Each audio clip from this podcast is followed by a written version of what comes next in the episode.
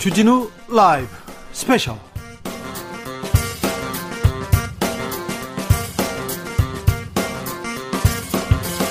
이천이십년 팔월 팔일 토요일입니다. 안녕하십니까, 주진우입니다. 토요일 이 시간은요, 일주일 동안 주진우 라이브에서 가장 중요한 부분만, 가장 재미있었던 부분만 모으고 모아서 다시 듣는 그런 시간입니다. 토요일을 함께하는 토요일의 남자 케이비에스 김기아 기자, 안녕하세요. 안녕하세요, 김기아 기자입니다.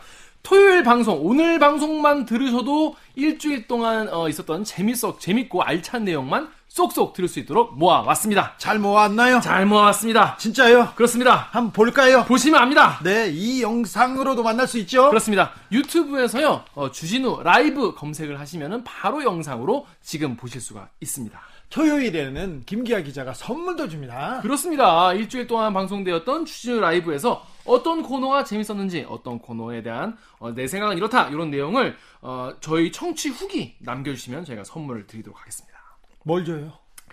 어, 후기를 보내주신 분 중에서 총 세 분을 추첨해가지고 네. 어, 이만 원 상당의 아이스크림 교환권을 드리도록 하겠습니다. 좀 더 많이 주세요. 좀 노력해보겠습니다. 네, 사장님한테 얘기해가지고. 양 사장님, 네. 부탁 좀 드리겠습니다. 네, 좀 네. 많이 주십시오. 자, 중, 청취 후기 어디로 보내면 됩니까? 요게 또 이제 그 카카오톡 플러스 친구란 게 있어요. 여러분 카카오톡에서 밑에 보면 있는데, 거기서 주진우 라이브 검색을 하면 요 사진이 나옵니다. 요 분을. 네. 요 분을 친구 추가하셔가지고 아, 카톡으로 보내주시면 되겠습니다. 얼굴만 가리면 괜찮습니다. 얼굴 반쯤 가리니까 나쁘지 네, 않아요. 네, 그렇습니다. 그럼 본격적으로 주진우 라이브 스페셜 명장면 다시 듣기 시작하겠습니다. 첫 번째 명장면, 어떤 장면이죠? 지난주에 그 국회 연설이 화제가 된 게 있었어요. 네. 저는 임차인입니다라는. 그런데 임차인이 아니었다면서요? 그러니까 바로 직전까지는 임차인이었던 분인데 네. 어, 미래통합당 윤희숙 의원의 오 분 연설이 국회에서 꽤 화제가 됐었는데, 또 다른 의원이 저도 임차인입니다라면서 내가 얘기를 진짜 했어요. 임차인이라고 나타난 사람이 있어요. 내가 찐이다. 네. 내가 찐 임차인이다라고 용혜인 기본소득당 의원이 어, 이 연설을 해가지고 굉장히 많은 주목을 받았는데요. 네. 그래서 용혜인 의원을 모시고 지난 수요일 후, 인터뷰에서 이야기를 나눠봤습니다. 아, 본인은 결혼해서 신랑하고 이제 돈을 또 대출받아서 네. 진짜 임차인으로 살고 있다고 그렇습니다. 이렇게 얘기했습니다. 빌라에서, 근데 네. 일반인 그 시민들은요, 임차인이 뭐지, 임대인이 뭐지, 이거 어렵게 생각하는 사람도 있어요. 있어요. 그러니까 내 집이 아니라 월세 전세로 이렇게 빌려서 살고 있다, 이런 거 있잖아요. 집을 빌려서. 그렇죠. 네. 용의원은 이제 전셋집에서 살고 있다라고 보시면 되겠고요. 네. 지금 신랑과 함께 신혼부부 네. 전세 대출로 살고 있다고 깔끔하게 밝혔습니다. 잘 살고 있답니다. 그렇습니다. 아주 잘 살고 있답니다. 근데 이제 일반 국, 국민들이 국회의원을 직접 만날 일이 사실 많지 않잖아요. 선거 때 말고는. 예. 근데 용혜인 의원 같은 경우 이번에 처음으로 이제 그 국회 입성을 했는데, 내가 들어가서 직접 이제 의원들을 만나서 얘기를 해보니까 실제로 국회의원들이 생각하는 국민에게는 임대인, 그러니까 집을 하나 혹은 다주택 많이 있는 사람들의 입장을 그 사람들을 국민이라고 생각하는 것 같더라, 이런 얘기를 했어요. 국회의원들이 대부분 그 어떤 분야에서 성공해서 그 경력을 바탕으로 국회에 오는 분들이 많아요. 사실 그렇죠. 그러니까 더 돈을 많이 벌었을 가능성도 있어요. 그렇죠. 그래서 주변 사람들도 어, 성공하거나 돈이 많거나 집이 있거나 그런 분들이 많습니다. 그래서 국회의원들은 당연히 이분들이 국민의 다, 대다수인지 알고 있는지도 몰라요. 그렇습니다. 이른바 뭐 준거 집단이라고 하죠. 우리가 어떤 사, 어떤 생각을 할 때 내 주변 사람들을 이제 근거로 이제 생각을 하게 되잖아요. 네. 근데 이분들은 주변에 다 성공한 분들이 마, 많을 가능성이 높단 말이에요. 그래서 국회의원들이 집 있는 사람들, 집 많은 사람들만 편드는 것 같아서 우리가 항상 국민들이 불만이 있었는데, 용혜인 의원이 그 얘기를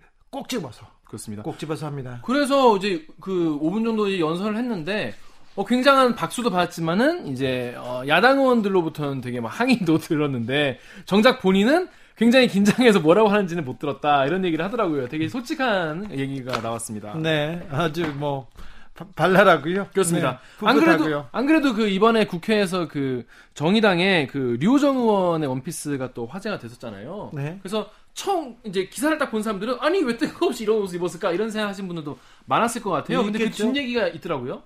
아, 그러게요. 그 전에 회의를 했는데 네. 옷을 계속 하루 이상 입자, 이런 얘기를 했다죠. 그러니까 이공사공 그 청년다방. 청년다방이라고 해서 음. 이제 이공사공 젊은 국회의원들의 이제 스터디 모임 같은 게, 연구 모임 같은 게 있는데, 여기에서 오늘 입었던 거를 거기 회의장에서 입자 이렇게 얘기를 했고 그 약속을 류호정 의원이 지킨 것이라고 하더라고요. 아, 기사가 너무 많이 나오더라고요. 저는 근데 이런 뭐 논쟁이 있을 수 있어요. 네. 그런데 지난번 단병호 강기갑 논쟁에서 끝났을 줄 알았거든요. 아, 그때는 이제 개량한복까지 입고 그렇죠. 막 작업복에 작업복 입으시고. 예, 개량한복. 강기갑 의원은 특별히 그때 장화를 신고 나오셨어요. 장화를. 굳이 장화까지 신을 필요 없지 않습니까? 아니, 굳이 장화를 신고 와. 내가 그걸 안 세는데. 그러니까 집에 있는 게 별로 없다면서 장화를 또 가져오셨더라고요. 아, 밀짚 모자에. 그래서 이제 복장 논쟁은 끝내고 이제 일하자 이걸로 넘어간 줄 알았는데 아직 국회는 여기에서 맞습니다. 좀 머물러 있구나 이런 생각도 좀 해봤어요. 맞습니다. 저도 국회 출입할 때는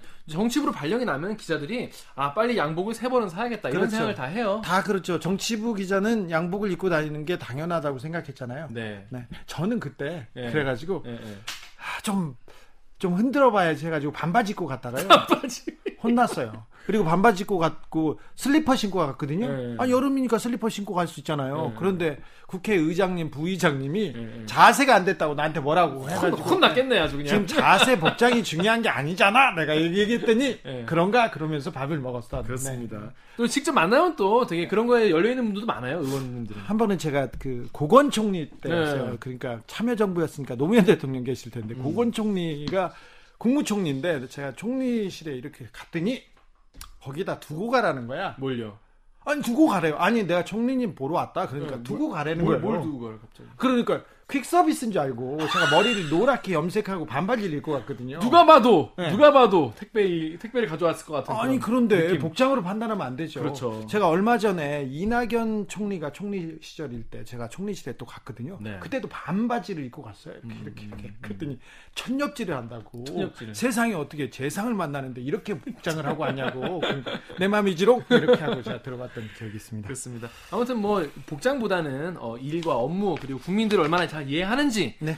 얼마나 국민 편에서 일을 하는지 그런 걸 좀 봐야겠죠. 그럼요. 예, 더 자세한 이야기 궁금하신 분들 많으시죠?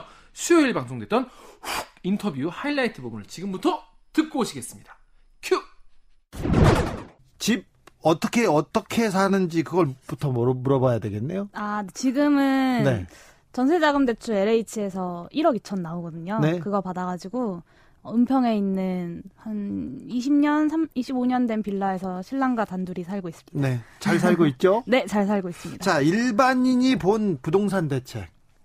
얼마 전까지 본 부동산에 대한 내 집에 대해서 어떻게 할까에 대한 대책 네. 있었을 거 아니에요? 이사를 가야 된다. 그런데 국회의원이 되고 주변 사람들이 부동산을 어떻게 보던가 이런 게 보이죠, 지금? 네, 저는... 고시원, 원룸 아니면 왕복 다섯 시간 통학 이렇게 살다가 그랬어요? 네, 결혼하고 처음으로 이제 전셋집에 살게 됐는데요. 네. 어, 사실은 이제 언론에서 뭐 십억짜리 전세가 있는 사람이 뭐 어쩌고저쩌고 이런 얘기 막 하잖아요. 네? 근데 십억짜리 전세는 사실은 언감생심 꿈도 못 꾸는 생각도 못 했었는데. 거였거든요. 네? 근데 언제나 이 부동산 대책에 대해서 얘기할 때 이런 사람들이 피해본다라고 이야기하는 걸 보면서 아 그러면 천에 오십 월세 살고 뭐 일억 이천 전세 살고 이런 사람들은 정책 속에 어디에 있는 걸까? 이런 생각을 좀 많이 했고요. 기재위원이죠? 네, 그렇습니다. 기재위원으로 법안 심의하고 회의할 때 그런 그런 모습이 보이던가요?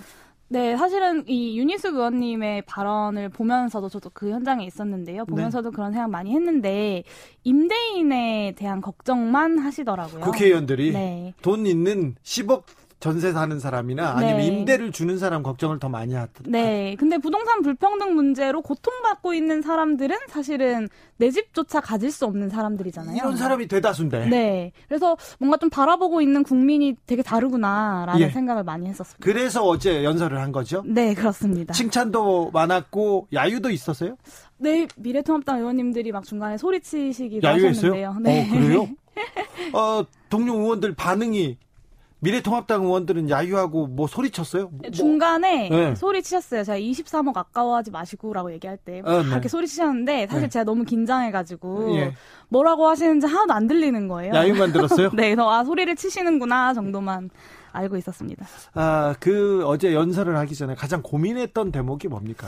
가장 고민했던 부분은 사실은 이제 세금 폭탄이라는 말과 예. 아니면 이제 국민이 고통받는다라고 하는데 어, 그래서 그 그분들이 그 국민이. 말씀하시는 국민이 누군가를 사실은 좀 짚고 싶었어요. 그렇죠. 네. 이번 발언을 통해서 저는 이번 법안에 찬성하고 미완의 대책이고 앞으로 추가 대책이 더 필요하다고 생각하지만 네. 어, 앞, 오늘 이 발언을 통해서 앞으로 다른 국회 동료 국회의원 분들이 아 이런 사람들이 그렇지 있지라는 것을 기억할 수 있다면 그게 좀 성과가 아닐까라는 생각을 좀 하면서 준비했습니다. 네, 국회에 들어와서 어, 국회의원들이 어, 원하고 국회의원들이 위하는 그 국민들이 좀 다른 부류구나 이런 생각을 한다. 이 말이 지금 계속 예, 뇌리에 남습니다. 음, 어제 발언에서 조금 내가 이 발언 더 하고 싶었는데 좀 네. 부족했던 부분 있습니까? 네. 저 그 얘기 꼭 하고 싶었는데요. 세금폭탄이라고 말씀하시는데 네? 이 일 퍼센트의 종부세 내시는 분들의 세금폭탄이 걱정되신다면 사실은 네. 집값을 내리면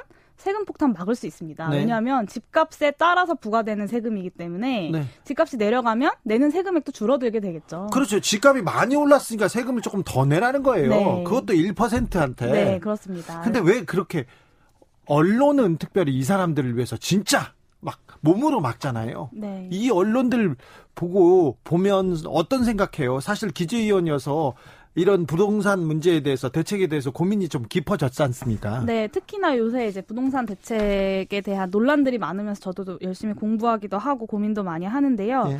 어, 이번 대책들을 보면서 어, 이 임차인들에 대한 네. 그 여러 가지 보호 대책들이 좀 더 필요하다라는 네. 생각을 좀 많이 했었고 어떤 점이 그러면 필요하고 어떤 점이 보완돼야 된다고 보십니까? 예를 들면 이 플러스 이 년이라는 그 이번 개정으로 사 년의 시간을 번 거잖아요. 네. 그러면 사 년 이후에 어 임대 전세료가 껑충 뛸 수 있다라는 우려가 있죠. 예. 그래서 여기에 이제 신규 계약에도 전월세 상한율 그 임대료 상한제를 그 적용하는 것이 저는 좀 필요하다. 맞아요, 생각하고요. 맞아요. 지금 전세집을 새로 구하는 사람들.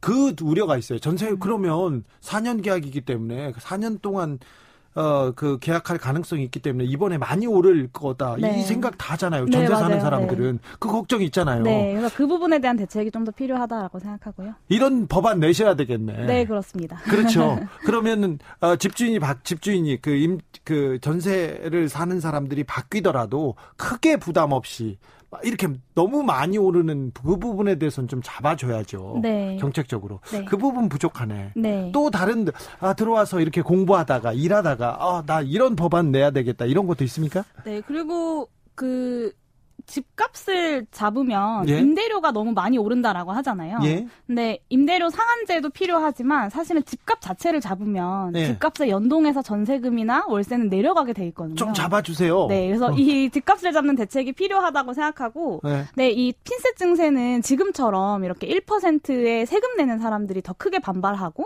세금 내지 않는 사람들은 자기가 내는 세금이 아니니까 예. 이렇게 저항하는 사람들의 목소리가 더 크게 보이거든요. 예? 그랬을 때 이런 핀셋 증세 증세 방식이 아니라 어, 좀 보편적으로 증세를 하면서도 어, 모든 사람들에게 이득이 되는 방식에 저, 저희는 이제 토지보유세랑 토지기본소득이 네. 결합된 패키지 정책을 주장하고 있는데요. 이런 방안에 대해서도 이십일 대 국회가 좀 진지하게 검토해야 된다고 생각합니다. 그렇죠. 그리고 우리 국민들이 지금 일 퍼센트를 위한 그 나하고 관련 없는 걱정을 많이 해요. 특히 네. 언론 때문에 그렇죠. 네. 언론 때문에 그런데 이 부분에 대해서도 조금 아, 다른 방법, 다른 그 말이 좀 나왔으면 좋겠는데 국회에서나 아니면 어, 다른 정치인들이 이런 얘기를 좀 많이 해주면 서민들한테 어, 너, 너네들은 안전해, 어, 괜찮아. 근데 이게 일 퍼센트 특정 부류를 위해서 하는 얘기야. 그런 정책이야. 이 얘기를 좀 더 해줬으면 하는데 그런 부분도 좀 목소리를 내주십시오. 공일사공님이 로또 세금 삼십 퍼센트 냅니다. 집값 십억 올라서 로또 수익 냈으면 삼십 퍼센트 세금 내게 해야죠. 집값 올랐으면. 그렇죠? 네. 기본소득당, 기본소득 의제는 계속되고 있습니까? 네. 기본소득에 대한 논의들 역시 계속 진행하고 있고요. 근데 예. 지금 당장 급한 정책 필요한 현안들이라고 생각하는 게 이제 하나가 부동산이고 네. 저는 또 하나는 이 코로나십구 극복하는 게 또 되게 중요하잖아요. 네. 그래서 이 코로나십구로 인한 경제 위기 극복하기 위한 이 차 재난지원금이 좀 필요하지 않을까 이런 생각들도 하고 있고요. 네. 기본소득은 이십일 대 국회 임기 내내 제가 가져갈 생각입니다. 네, 여담인데 오늘 네. 류호정 정의당 의원 의상 네. 크게 화제가 됐는데요.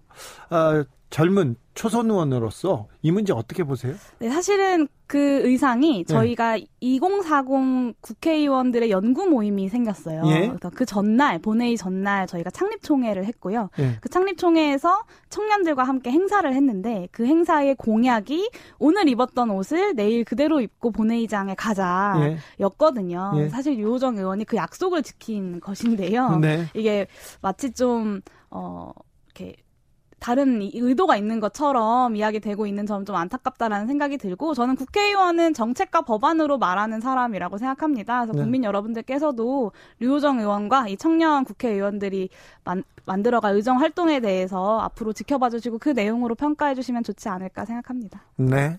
이천삼 년이었던가요? 류, 유시민 이사장이 네. 어, 청바지에 아, 그 캐주얼 차림으로 네네네. 국회 선사하러 왔다가 그때는 야유받고 쫓겨났어요. 네. 그때 다시 정장 갈아입고 오셨다고. 갈아입고 와서 했죠. 네. 그런데 몇 년 후에 단병호 의원이 당선된 거예요. 그분은 네.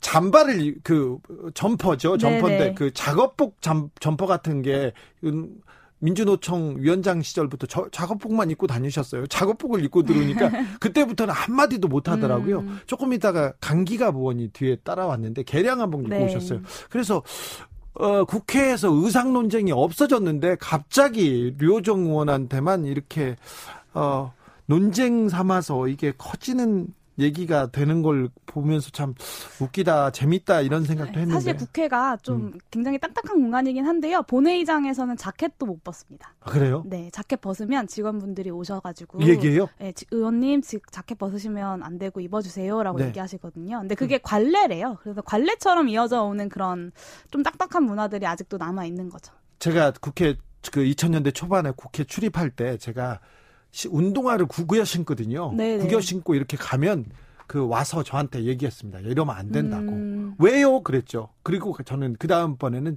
반바지를 입고 갔습니다. 그래가지고 네. 주 기자님 이러면 안 됩니다. 그래서 그 다음에는 더 옷을 더 자유분방하게 입고 갔던 기억이 있는데 그게 중요한 게 아니죠. 네. 네. 아이엠 아렌트님이 아무거나 입고 일만 잘해라. 그럼요. 네. 네. 음. 자, 어떤 그 고민이 있습니까? 요새는? 요새는 제가 굉장히 일정이 많았습니다. 네? 그 기본소득당의 의원이 혼자니까요. 네? 그 일도 기본, 많고요. 네, 기본소득과 관련 기본소득당과 관련된 많은 일정들이 있었는데요. 최근에는 일정을 많이 잡는 데 집중하기보다는 어, 아까 좀 전에 말씀드렸던 것처럼 국회의원은 정책과 법안으로 이야기하는 사람이기 때문에 일정을 좀 줄이고 지금 현안들에 대한 내부적으로 의원실 동료들과 함께 공부하는 시간들을 좀 많이 갖고 있는 중이고요. 네. 앞으로도 좀 그런 모습 보여드리고 싶다라는 각오를 좀 다지고 있습니다.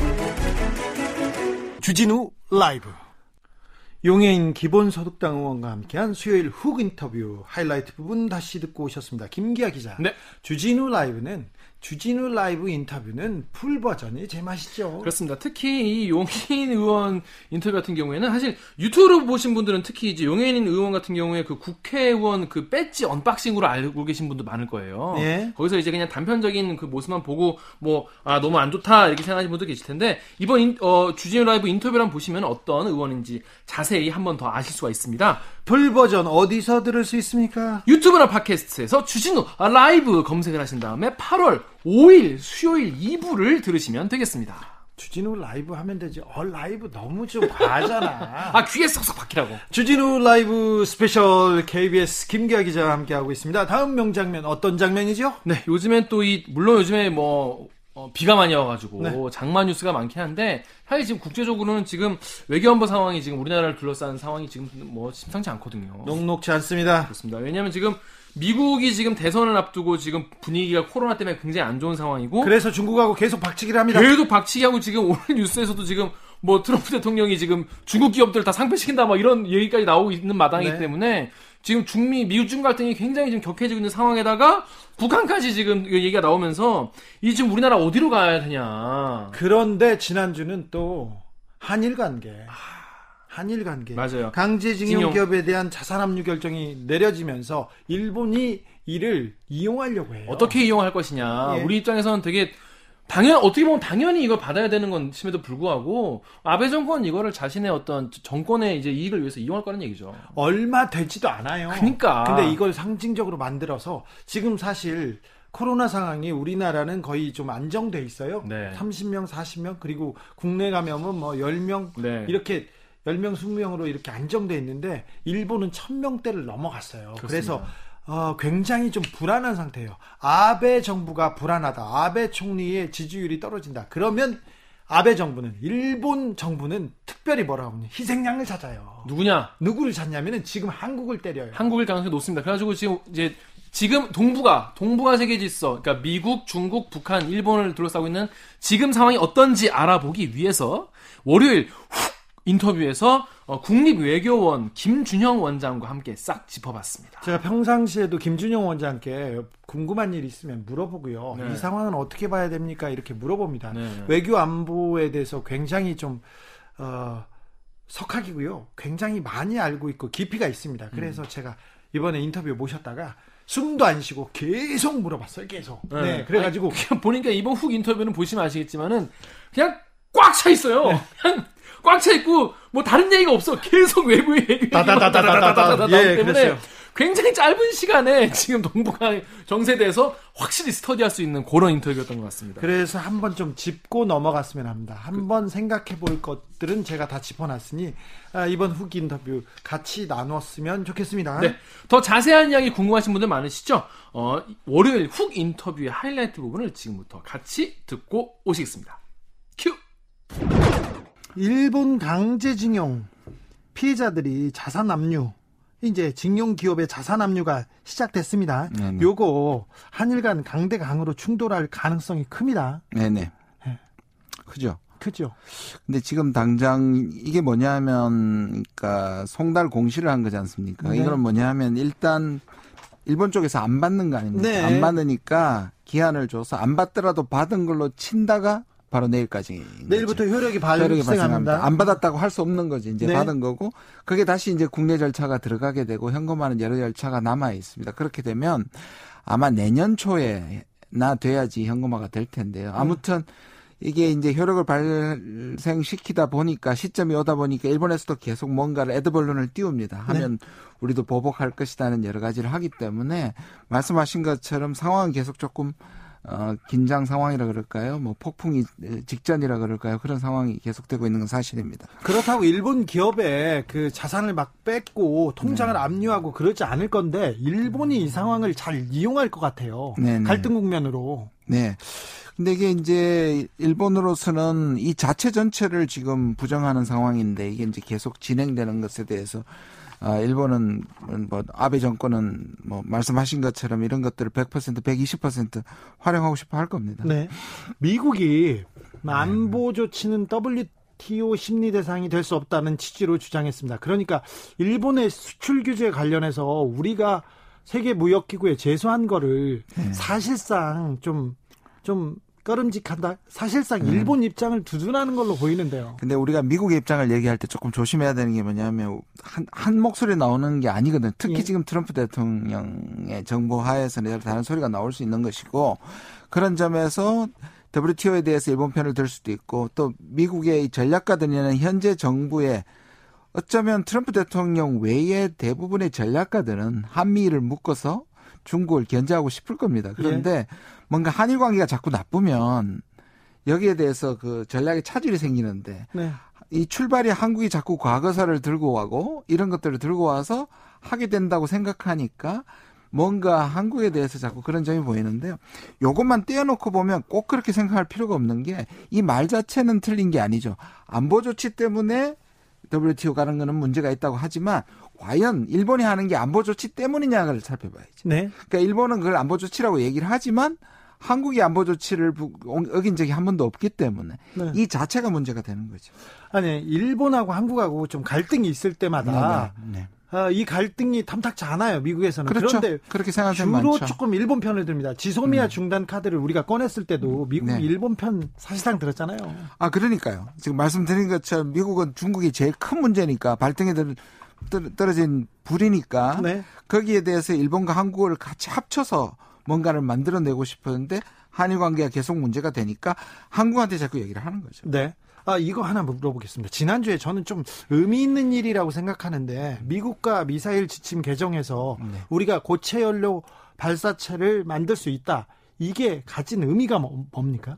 사실 미국은 그동안에 사실상 뭔가 앞뒤가 안 맞는 것들을 우리한테 요구해온 적이 있습니다. 왜냐하면 북한의 핵을 포기하고 우리가 뭔가 북한에 대해서 미사일에 대해서 대응 조치를 하고 할 때는 또 우리를 막았습니다. 왜냐하면 한국이 혹시 도발을 할 경우에는 한반도 상황이 어려워지면 예. 문제가 되기 때문에 북한은 계속 전력을 키우고 있는데 한국은 막았었거든요. 네. 그것이 이제 일자 한쪽의 우려이고 또 한쪽에서는 뭐냐면 한국이 미사일이나 같은 것들을 줄여야지 사거리가 작아야지 우리가 미국에 대한 무기 의존도가 커지는 거죠. 네. 사실 중량 제한을 철폐했을 때도 제가 아는 한에 있어서는 미국 내부의 군산복합제나 국방부 쪽의 사람들은 굉장히 분노했다고 얘기를 합니다. 네. 한국이 자율성을 가지게 되면 그만큼 한국이 미국에 대한 의존이 적게 되는 거죠. 무기를 덜 팔고. 훨씬 덜 팔, 덜 사게 되는 거죠. 예. 근데 실질적으로 명분상은 우리를 해주는 게 맞죠. 또 예. 트럼프 대통령의 방향상 약간 고립주의적이라 그럴까요? 한국, 한국 책임져라.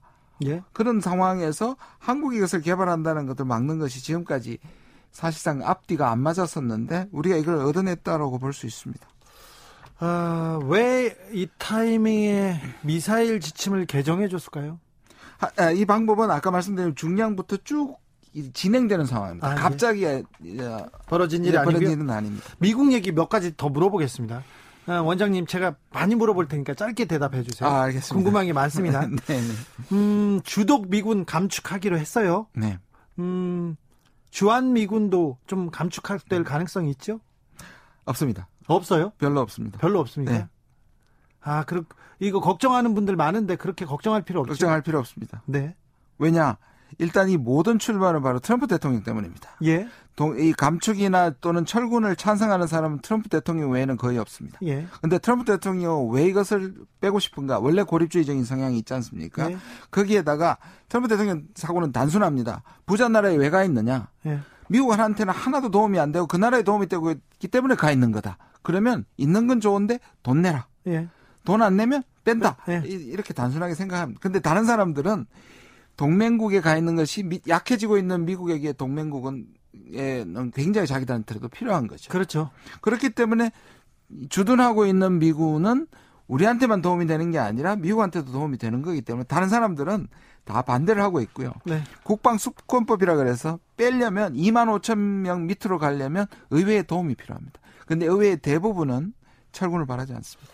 트럼프 대통령이 남북관계에 대해서 특별히 북핵 문제에 대해서 전향적인 자세를 취하기도 했어요. 네. 그리고 또 성격상 성격상 남북관계를 좀 어, 급진적으로 전진시킬 수 있는 그런 가능성이 있기 때문에 그래서 그런지 어, 조, 조 바이든 후보가 대통령이 되면 어, 뭐 남북관계는 더 좀 더 어려워질 것이라는 그런 예상도 있습니다. 근데 이게 참 복잡한데요. 원래 이 트럼프 대통령 정부의 성격은 북한에 대해서 강경책이고 네. 이천십칠 년에 강경책이었습니다. 네. 근데 갑자기 이천십팔 년에 트럼프 대통령이 이걸 하나의 자기 업적으로 삼고 오바마 대통령 팔 년 동안 못했기 때문에 자기가 하면 이게 구별이 되는 거였거든요. 네. 그런데 만약에 바이든이 등장하게 되면 오바마 삼 기라고 부르는 거죠. 네. 만약에 트럼프 대통령이 영변이라든지 뭔가 성공했더라면 뒤집지를 못할 텐데 안 뒤집 만약에 이게 안 된다 보면 어, 바이든은 트럼프 대통령이 했던 걸 또 다 뒤집게 되죠. 그게 미국의 정권이 바뀌었을 때의 특징입니다. 예, 예. 그래서 뭔가 지금까지 정상회담인 것을 돌릴 수가 있다는 걱정 하나. 예. 그다음 두 번째는 뭐냐면 이 민주당 정부가 그동안에 많은 협상을 하면서 북한한테 검정이나 사찰이나 이런 실무적인 요구들을 굉장히 많이 했습니다. 예. 그러니까 북한이 싫어하는 거죠. 사찰받고 이런 걸 싫어하고. 예. 또 그다음에 인권, 가치 같은 것들을 중요시하는 겁니다. 그러니까 훨씬 더 북한을 힘들게 할 가능성이 있다고 보는 건데 그런데 반대 측면도 있습니다. 뭐냐면 언제였냐면 천구백구십팔 년에서 이천 년 사이 이 년간 예. 김대중 대통령이 오바마를 설득시킨 기간이 있습니다. 예. 그래서 우리가 만약에 진보 정부가 있다면 다시 바이든 정부와는 이념적으로도 통하기 때문에 설득할 수 있는 여지도 남아있다 저는 그렇게 봅니다.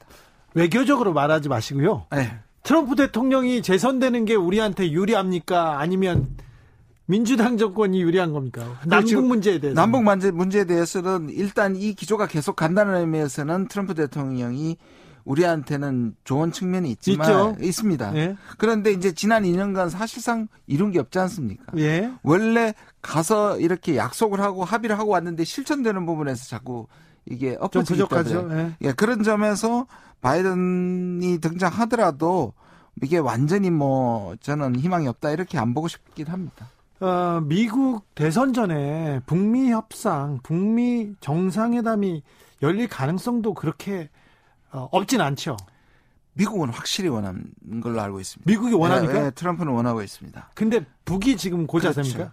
북한이 지금 김, 김여정이 최근에 이제 그 성명서를 발표, 발표문을 발표했는 걸 보면 아, 여지는 좀 남겼습니다만 힘들지 않겠냐고 얘기를 했죠. 요새는 근데 예. 거칠어진 입도 사라졌고 네네. 어, 조금 여름 지나고 코로나 전국도 조금 지나면 네네. 김정은 위원장이 좀 결심하고 나, 나설 가능성은 없습니까? 이제 전제 조건을 좀 달았습니다. 네. 제가 보기에는 뭔가 그냥 만나자가 아니고 예. 뭔가 미끼라 그럴까요? 뭔가 인센티브를 트럼프 대통령이 약속을 한다면 그게 뭐 제재 일부 해제거나 또는 어, 체제 보장에 대한 뭘 약속을 하게 되면 미리 예. 협상 전에 저는 가능성도 조금은 있다고 생각합니다. 트럼프 대통령은 원하는 거죠? 트럼프 네, 확실히 원합니다. 네.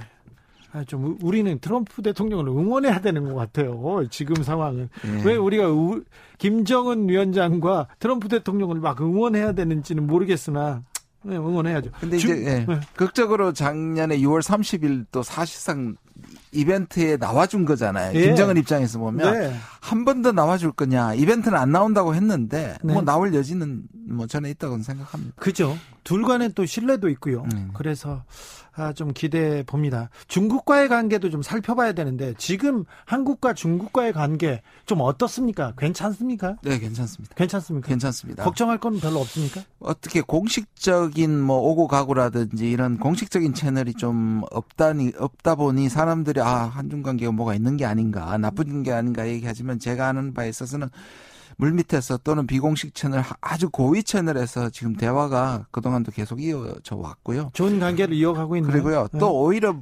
어떻게 보면 중국은 지금 미국으로부터 계속 두드려 맞고 있는 상황이잖아요. 네. 그래서 일시적으로나마 한국이 필요해진 네. 뭔가 한국이 중요해졌기 때문에 예를 들면 시진핑 주석의 일본 방문은 취소가 된 게 확실하지만 네. 한국 방문은 여전히 미련을 갖고 있고 연내에 실현하겠다는 입장이거든요. 적어도 지금까지는. 네. 그렇게 보면 일단 한국이 가지고 있는 카드에 대해서 중국이 좀 어, 한국, 한국을 대접하겠다 또는 한국 카드를 이용하겠다는 측면이 있기 때문에 한중 관계는 나쁘지 않다고 생각합니다. 일, 바, 시진핑의 방일은 취소됐고 네네. 어, 방안은 아직 예. 연기됐지 취소된 건 아니고요. 지금 연내에 하고자 하는 의지가 굉장히 강한 걸로 알고 있습니다. 네. 문재인 정부가 외교 안보 라인을 새롭게 교체했습니다. 네. 어, 명확합니다. 목적은. 네. 네. 이제 좀 자주적으로 우리끼리라도 좀 괄목할 만한 성자 저기 성과를 내겠다는 생각이 있는데 네. 어떤 어, 당부의 말씀, 어떤 기대를 가지고 있습니까? 아니, 제가 지금 현직에 있는데 인사에 대해서 뭐라긴 적절치 않지만. 근데 좀 잘 될 것 같습니까? 아, 잘 되겠죠. 잘 돼야 할 텐데요. 문제는 네. 북한이 지금 한국에 대한 실망의 표현이기도 하고 미국한테 뭔가를 압박이기도 하는 측면에서 뭔가 지금 남, 남한 당국하고는 절대로 접촉하지 말라는 게 지금까지 입장이긴 합니다. 입장이긴 한데 예. 이인영 통일부 장관이 오자마자 뭐 큰 액수는 아니지만 큰 규모는 아니지만 지금 뭘 보내고 교류를 시작했어요? 예. 사실 이건 이인영 장관 전에도 장, 어, 제가 알기로 올해 초에 예.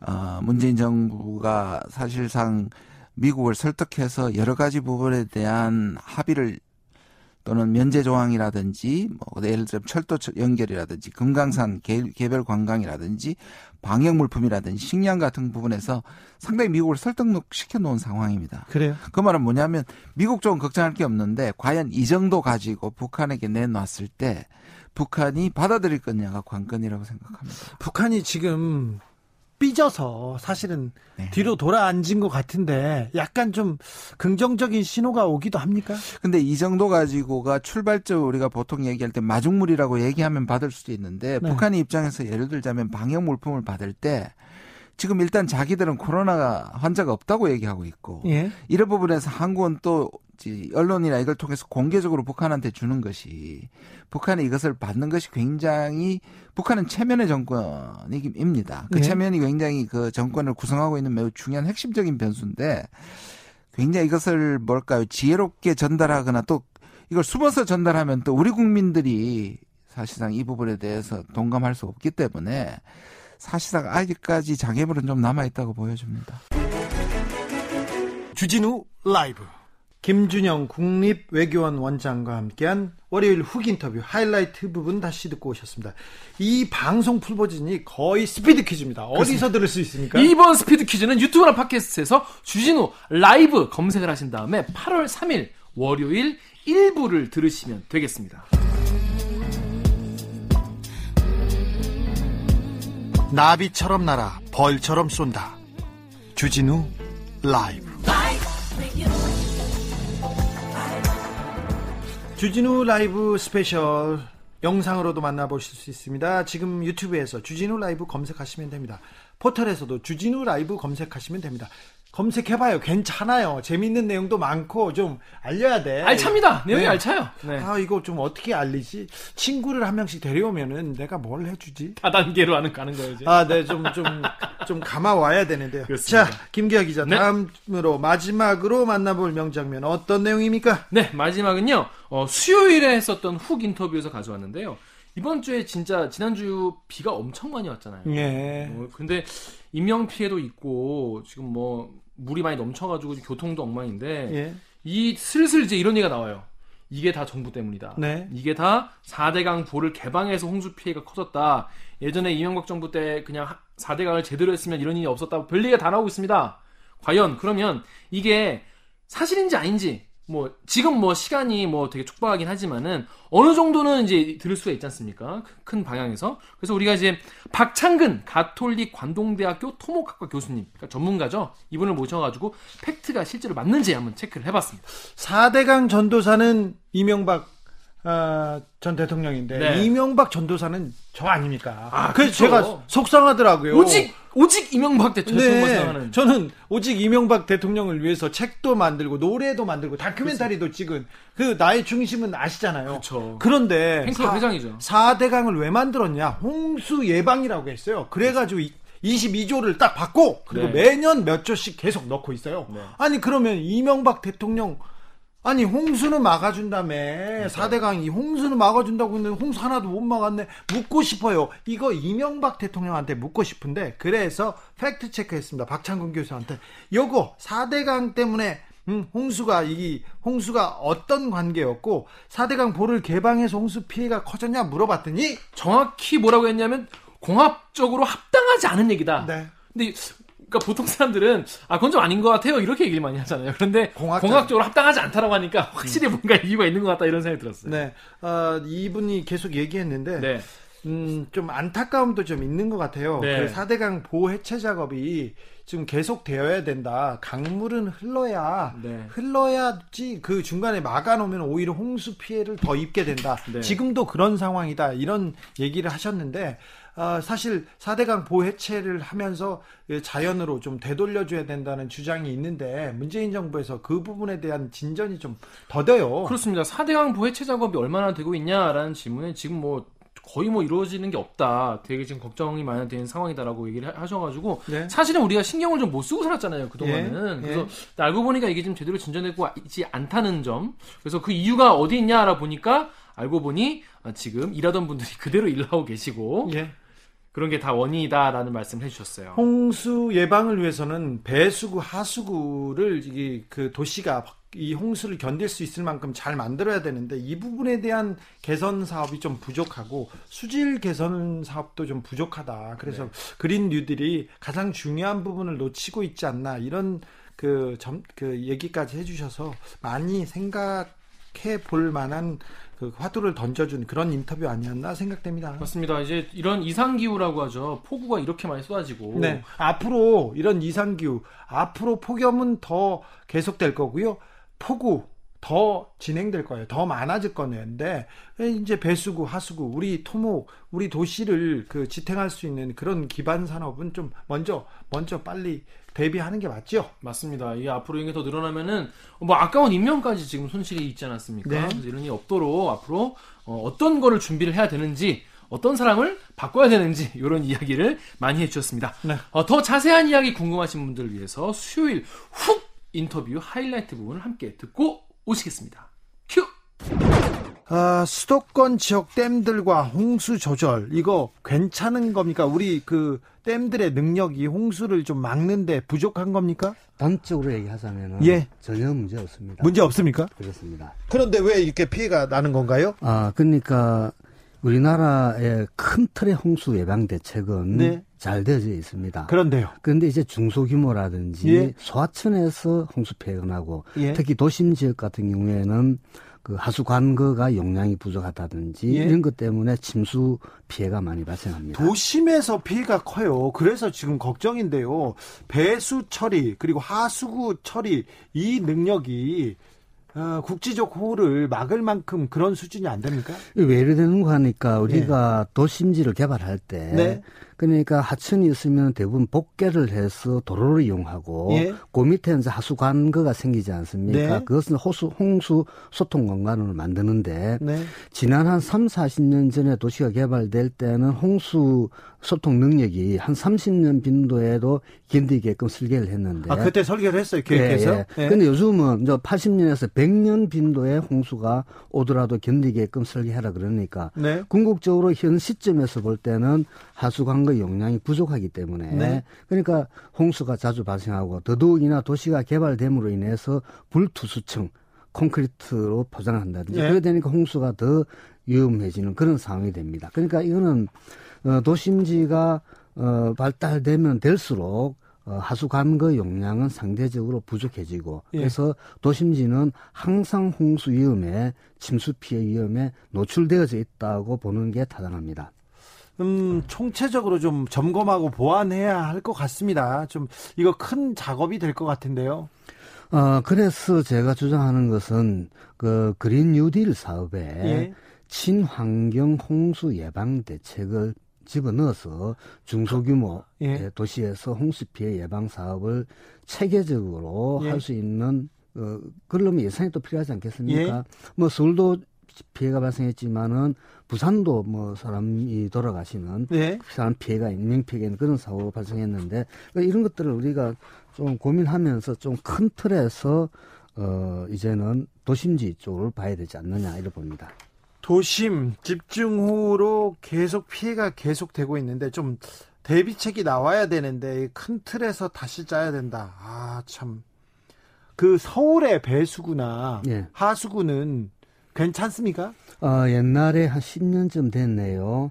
광화문, 어, 광화문 사거리에, 광화문 광장에서. 네, 물이 가득 찼죠. 차가지고, 뭐, 대한민국이 뭐, 잠겼다라는 예. 정도로 심각했었죠. 예. 그리고 강남역 사거리에서도 그런 피해가 발생했는데. 강남역에서는 매년 그렇게 반복돼요. 그렇습니다. 그런데, 어, 광화문 같은 경우에는 이제 잘못된 관로를 개선 사업을 했습니다. 아, 그렇군요. 그래서 그쪽은 이제 좀 많이 나아졌을 겁니다. 강남역은요? 강남역도 옛날에 피해가 자주 발생하는 데는 제가 이번에 조사를 해보니까 예. 해결이 됐더라고요. 그런데 문제는 이게 관로가 있으면은 관이 이렇게 휘어지잖아요. 네. 휘어지면 아무래도 물이 제대로 뭐 빠져나지 못하겠죠. 예. 그래서 이런 부분에서 이번에 홍수 침수 피해가 발생했더라고요. 네. 그래서 이런 부분들은 어, 앞으로 얼마든지 어, 큰 예산 안 들이고도 할 수 있는데 근데 땅속에서 일어나는 일이기 때문에 지자체 장들이 그게 예산 생색 안 나지 않습니까? 네. 그래서 예산 투입을 하는데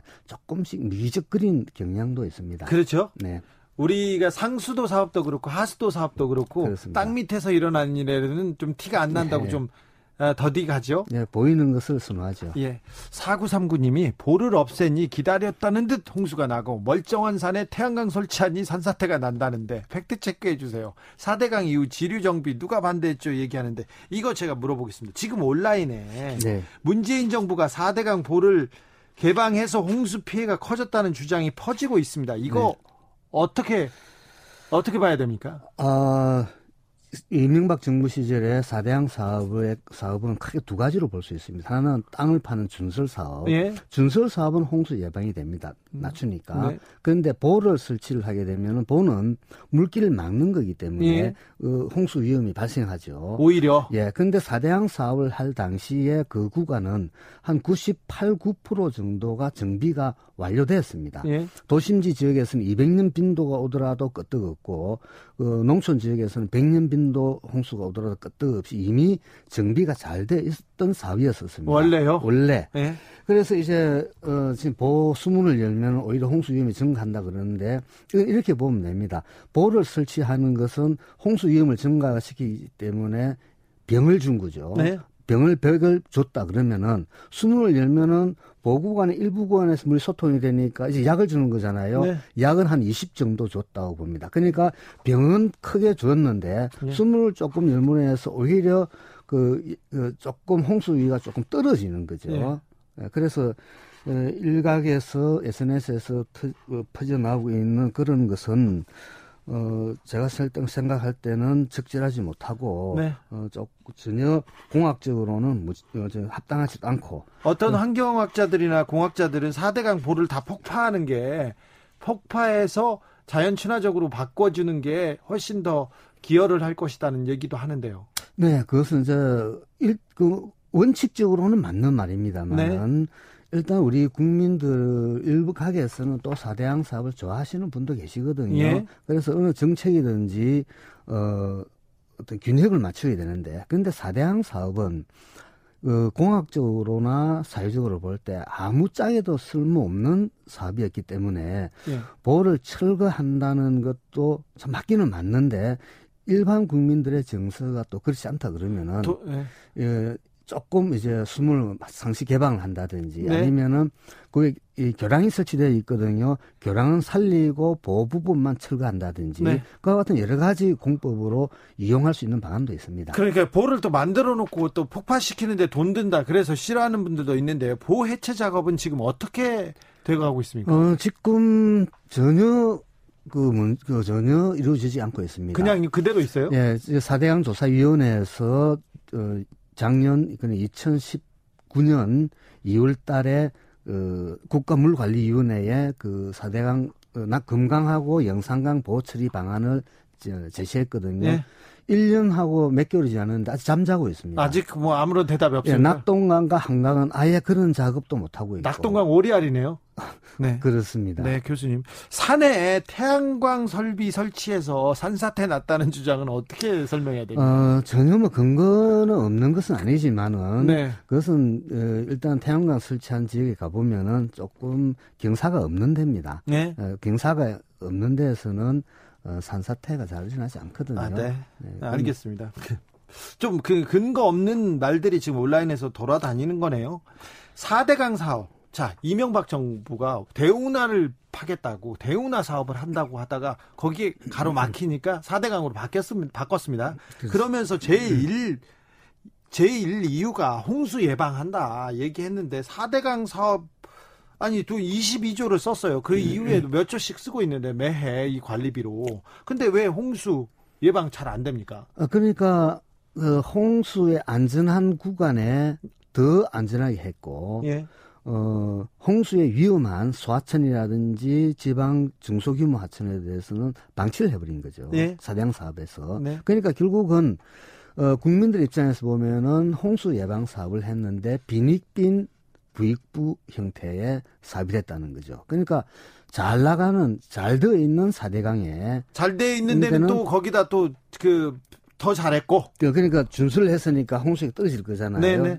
잘 돼 있는 홍수 예방이 돼 있는 강은 더 잘 파가지고 잘 했고, 했고. 예. 안 돼 있는 데는 그냥 마, 놔뒀다. 네. 예. 할 필요 없는 걸 했네 홍수 예방. 그렇습니다. 어, 그러니까 결국은 그게 한반도 대운하를 염두에 두었기 때문에 네. 그와 같은 어, 왜곡된 공학적 논리를 만들었고 많은 학자들이 그것을 선전을 많이 해왔었었죠. 네. 어, 이번 그 우리 홍수 피해가 사대강 본류 지역이 아니라 경남 삼청, 강원 정선, 경북 영양 이렇게 산간 지역이나 지류에서 그 일어난 일이에요. 근데 여기에 대한 홍수 예방 대책은 좀 많이 부족한 거죠. 예, 그렇습니다. 그 국가 예산 한정되어져 있기 때문에 중요한 하천부터 먼저 정비 사업을 하거든요. 네. 그러니까 국가 하천, 어, 그 다음에 중규모 하천, 다음에 소규모 하천으로 가게 되는데, 조금 전에 하셨던 말씀하실 때는 사람들이 사람들이 많이 안 살거나 그리고 네. 산간 지역에 있다 보니까 아무래도 그 정책을 펴는 입장에서 볼 때는 같은 돈으로 그 많은 효과를 봐야 되니까 예. 우선순위가 밀리는 거죠. 예. 그렇지만은 국가 균형 발전 차원에서 본다 그러면은 그와 같이 산간 지역이라든지 노후대, 노후화된 농촌 지역 여기에서는 홍수라도 제대로 막아줄 수 있는 예산을 마련할 필요가 있고 그와 같은 정책을 펴려 그러면은 이번에 네. 그린 뉴딜 사업에 그와 같은 사업이 포함돼서 농촌에 계시는 분들, 산간 지역에 우리 사회에서 그냥 조금 소외받았다고 생각되는 그런 분들을 위한 정책적 배려도 필요하다고 봅니다. 그러면 교수님 지금 그린 뉴딜 사업에 홍수 예방을 위한 이런 그 재해 예방을 위한 거는 어떤 어떤 부분이 포함되어 있습니까? 지금 홍수와 관련된 것은 제가 보지를 못했습니다. 아직 못, 없습니까? 그리고 수질 개선과 관련된 것도 거의 보지 못했습니다. 주진우 라이브 박창근 가톨릭관동대학교 토목학과 교수님과 함께한 수요일 훅 인터뷰 하이라이트 부분 다시 듣고 오셨습니다. 김기아 기자, 네. 이 방송 풀버전은 어디? 이 방송도 굉장히 알찹니다. 이 방송 풀버전은 유튜브나 팟캐스트에서 주진우 라이브라고 검색을 하셔가지고 팔월 오일 수요일 일부를 들으시면 되겠습니다.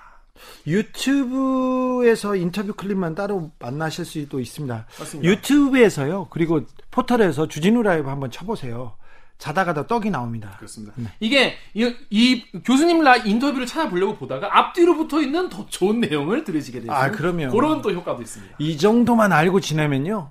어디 괜찮습니다. 가서 어디 가서 네. 안 밀려 여기 좋습니다. 네. 네. 그리고 어, 어디 가서 그 이용당하지도 않고요. 그리고 맞아요. 보이스피싱 같은 데서 이렇게 좀 낚일 가능성 별로 없어요. 없어요. 왜 그러냐면요. 무슨 얘기하다가 막히면 주진우 라이브 하면 돼요. 그렇습니다. 여보세요 어디 있어요? 주진우 라이브, 라이브. 이렇게 하면 됩니다. 맞습니다. 괜찮습니다. 네. 법적으로 안 걸립니다. 다행입니다. 네. 청취자 여러분을 위해서 저희가 선물을 준비했다고 말씀드렸죠. 항상 저희는 작은 것이라도 또 드리려고 드리고. 난 뭐라도 꺼내 드리고 싶어. 뭐 없네. 없나 봐. 어. 저도 드리고 난 싶어요. 드리고 싶어요 진짜로. 일단 지금 음. 준비되어 있는 선물은요. 카카오톡 플러스 친구, 카카오톡 보시면 플러스 친구라는 란이 있어요. 거기다가 주진우 라이브 검색을 하신 다음에 요 사람을 친구 추가하시고 일주일 동안 방송됐던 주진우 라이브 중에서 나는 이런 게 재밌었다, 이런 건 좀 별로였다 청취 후기를 남겨주시면 되겠습니다. 총 세 분을 추첨해서 이만 원 상당의 아이스크림 상품권을 보내드리겠습니다. 토요일이니까 듣는 분이 사실 좀 적어요. 다행입니다. 거기다가 다행, 다행인 거예요. 카톡 플러스 이렇게 하잖아요. 번잡해요. 그러니까 돈 내는 사람은 더 적어요. 다행인 거예요. 당첨 확률 높습니다. 네. 자, 그러면 제가 좀 클로징 하려고 했는데 네. 김기아 기자 오늘도 수고 많으셨습니다. 고생하셨습니다. 주진우 라이브 스페셜 마치겠습니다. 저는 다음 주 월요일 오후 다섯 시 오 분에 돌아오겠습니다. 감사합니다.